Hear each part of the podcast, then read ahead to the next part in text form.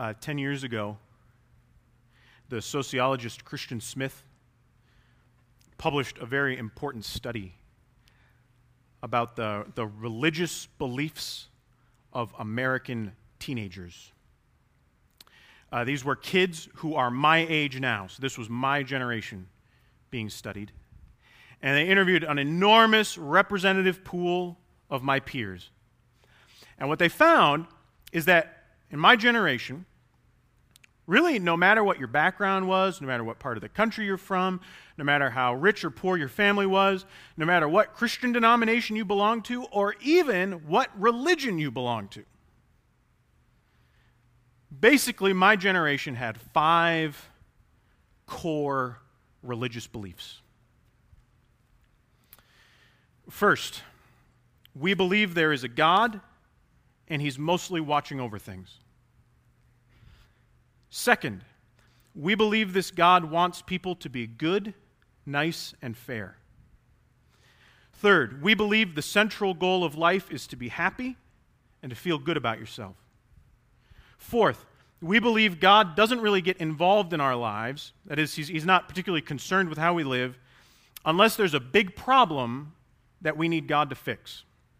And finally, we believe good people go to heaven when they die. Now, these beliefs, they kind of resemble Christianity in kind of the same way that I kind of resemble Brad Pitt, right? Um, there are significant differences when you start looking a little bit closer. And when you look closely at my generation, uh, things get very fuzzy. One of the most common words that the researchers heard when they asked people in my generation to sort of elaborate on some of the beliefs that they'd brought up, one of the most common responses was the word whatever. As in, so you believe that God the Father raised Jesus, his son, from the dead. What does that mean? Oh, you know, whatever. What my generation does believe is that basically religions should be about being nice. And, and as a corollary to that, we believe that having any strong or specific beliefs, especially beliefs about God, we don't think that's very nice to have those strong beliefs. Uh, the researchers said that these teens were extremely cautious about judging whether an action might be morally right or wrong. Uh, they describe the teens as reflexively non judgmental. They're like, oh, who am I to judge? Their religion is not a religion of like repenting from sin or striving for holiness or spending yourself on behalf of others in gratitude for God's grace. No, they said that the dominant religion of U.S. teenagers is, for all practical purposes, mostly about feeling good about yourself and having a sense of happiness and security. The researchers describe the God of this religion as a combination divine butler and cosmic therapist. Uh, he's always on call. Uh, he takes care of problems that come up. He helps people feel better about themselves, uh, but he doesn't get too personally involved in the process. And they call this new religion moral therapeutic deism.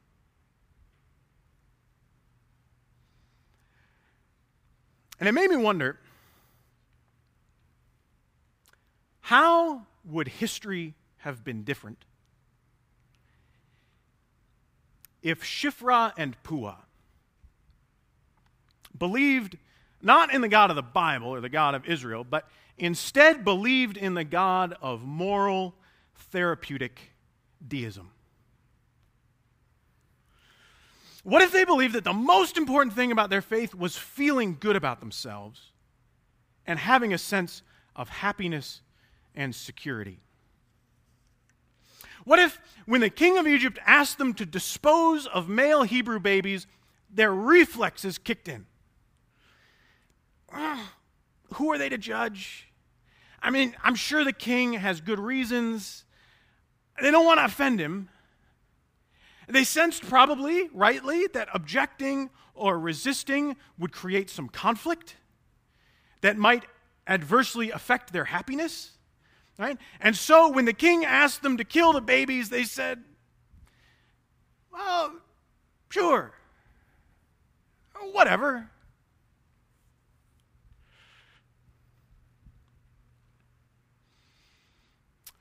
So the story of Shifra and Puah, the biblical one, it's one of my favorite stories in the Bible.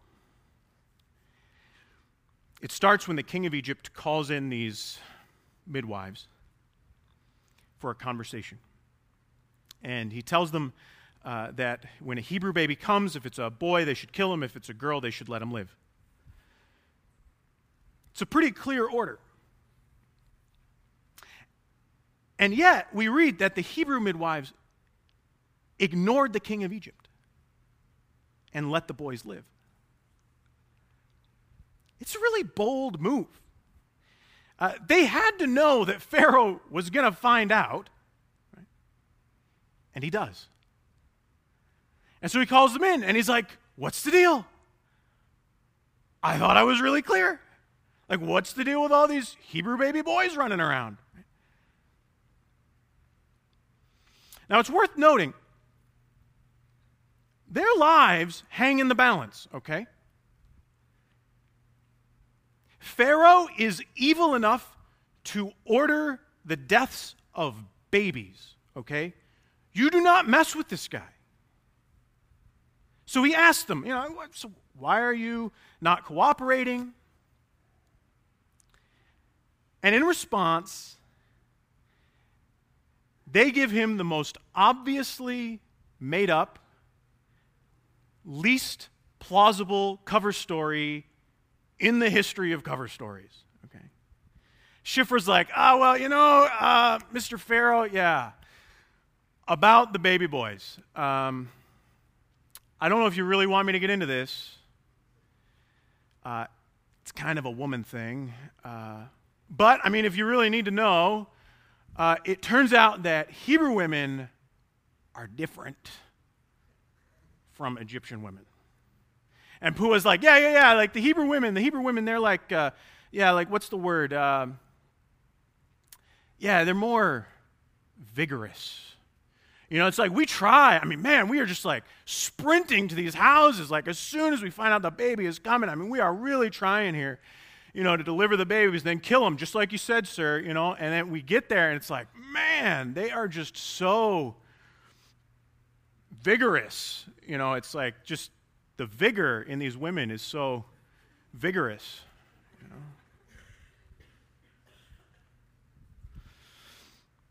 I think we need to just take a moment from the story, take a break here.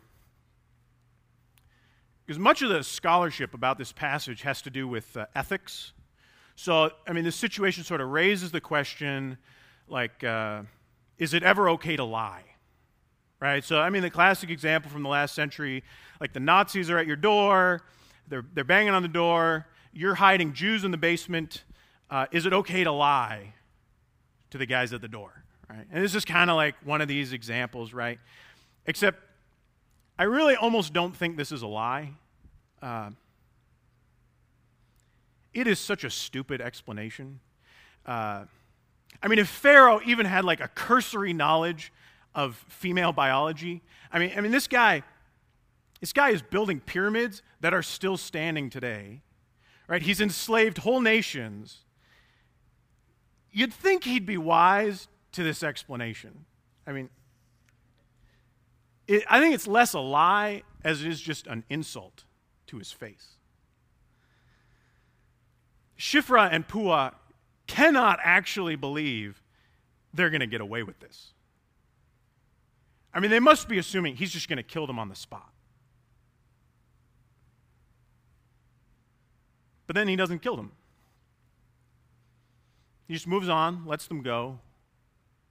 He's going to find some other way to get what he wants.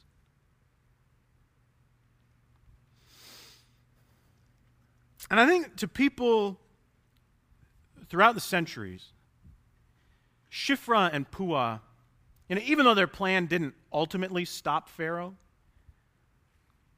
these two women have become like heroes of moral conviction. You know, like strong women who stood up and, in their own sort of clever way, subverted evil and even made it look kind of silly in the process. And I think that all of us want to believe that we would be just like Shifra and Puah. I, we all want to believe that, like, when the time came and we faced some Pharaoh, right? Some tyrant bent on evil, some temptation to compromise our principles to make our lives a little easier, we all want to believe that in that moment we would stay strong. That in that moment, even though it could cost us everything, we all like to believe that we would be fearless, like Shifra and Puah.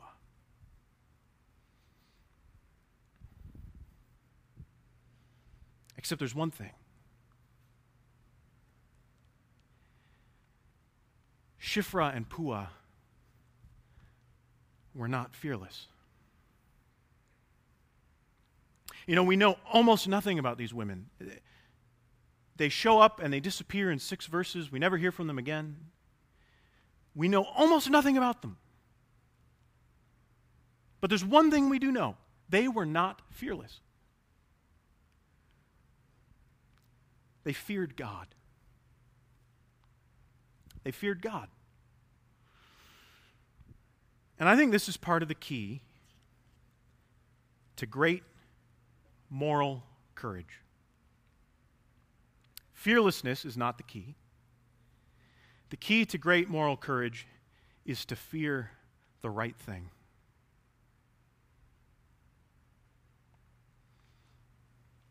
Pharaoh assumes that the God of the Israelites is basically the same as the God of moral therapeutic deism. He assumes that the God of Israel is this undemanding softy who just wants everybody to get along and feel good about themselves. And so, when you want to get something done, you don't go to the God of Israel. You go to men like Pharaoh. Right? He gets stuff done. Right? He has power. He is the one you should fear. Except Shifra and Puah don't fear Pharaoh. They insult him to his face. They don't fear Pharaoh, they fear God. And because of that, they risk their own lives to do what's right.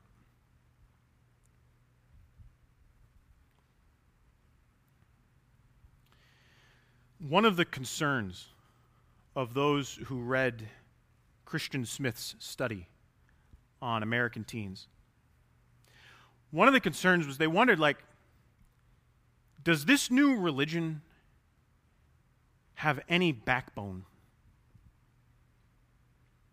Like, would it ever stand up for what's right against a corrupt mainstream? Like when Nazis take power in Germany or racists rise up in South Africa, when the dominant culture loses its way, would adherents of this religion even know that they were lost?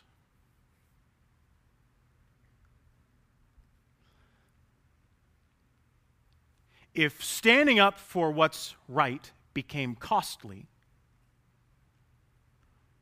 would they stand? Or would they just cave to pressure in the hopes of preserving good feelings? Again, I, I know how we'd all like to answer that question. We'd all like to think that we would be courageous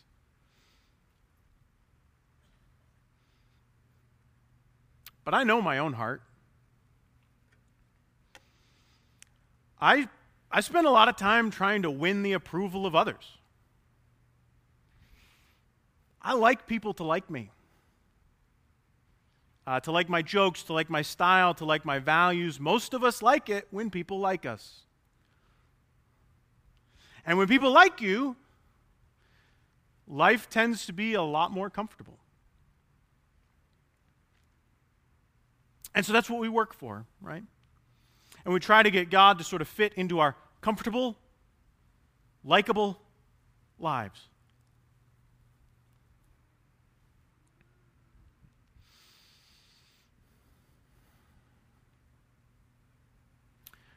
But this is the thought I cannot get out of my head. What if a successful life is not necessarily a comfortable one?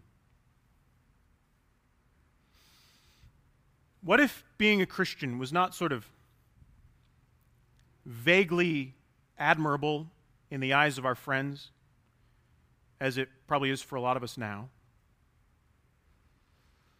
But what if people found you offensive? I'm, I'm not saying we should be jerks or have attitudes or anything, but what if your convictions were strong enough, uh, solid enough that they made moral therapeutic deists a little uneasy?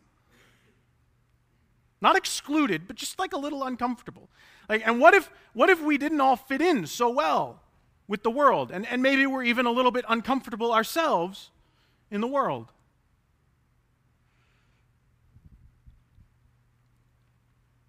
See, with, with moral therapeutic deism, this will never happen. Because the God of moral therapeutic deism, he will never offend or challenge us, except in like exactly the ways it is socially acceptable to offend and challenge us.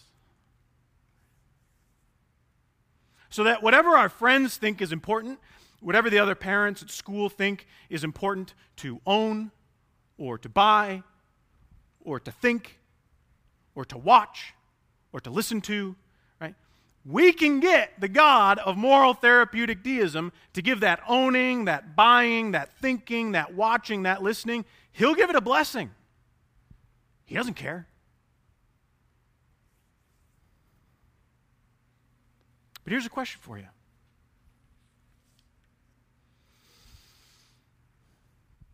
What if God is not just a bland cheerleader who always agrees with us? What if God is real? And what if He really does care about how we live our lives and the choices we make? The Bible often describes those who know God best as God fearing people. Jesus himself in uh, Matthew chapter 10, right before he, he warns his disciples about the steep cost of following him, right before he tells them they should expect things to get rough if they're really going to be in his kingdom. Jesus himself says this He says, Do not be afraid of those who want to kill your body. Oh, okay. Don't be afraid of those who want to kill your body because they can't touch your soul. Jesus says, Fear only God who can destroy both soul and body in hell.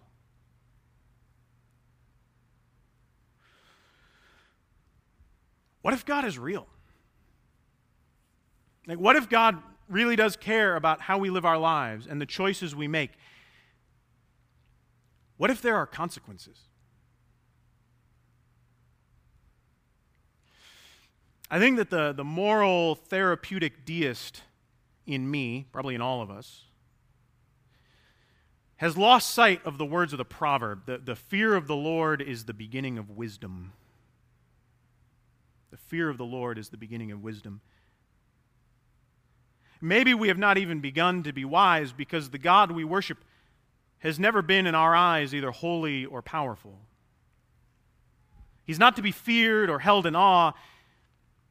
He's really just one of the guys, only nicer.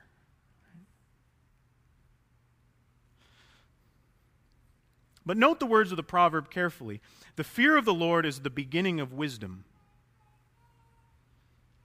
the place to start, right? For all of us, as we look at the ways we fall short, remember a few weeks ago we talked about taking this fearless moral inventory. When we do that and we see the idols that we cling to, right, or, or the times that we do things our own way without even really worrying about what God thinks,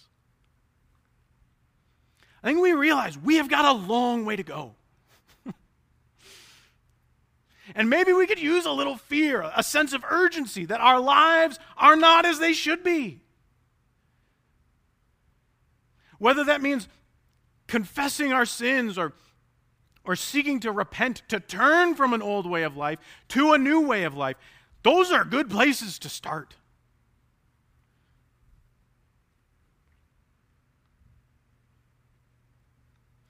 And yet, it is important to say that in the Jesus story, which is the story that gathers us every week,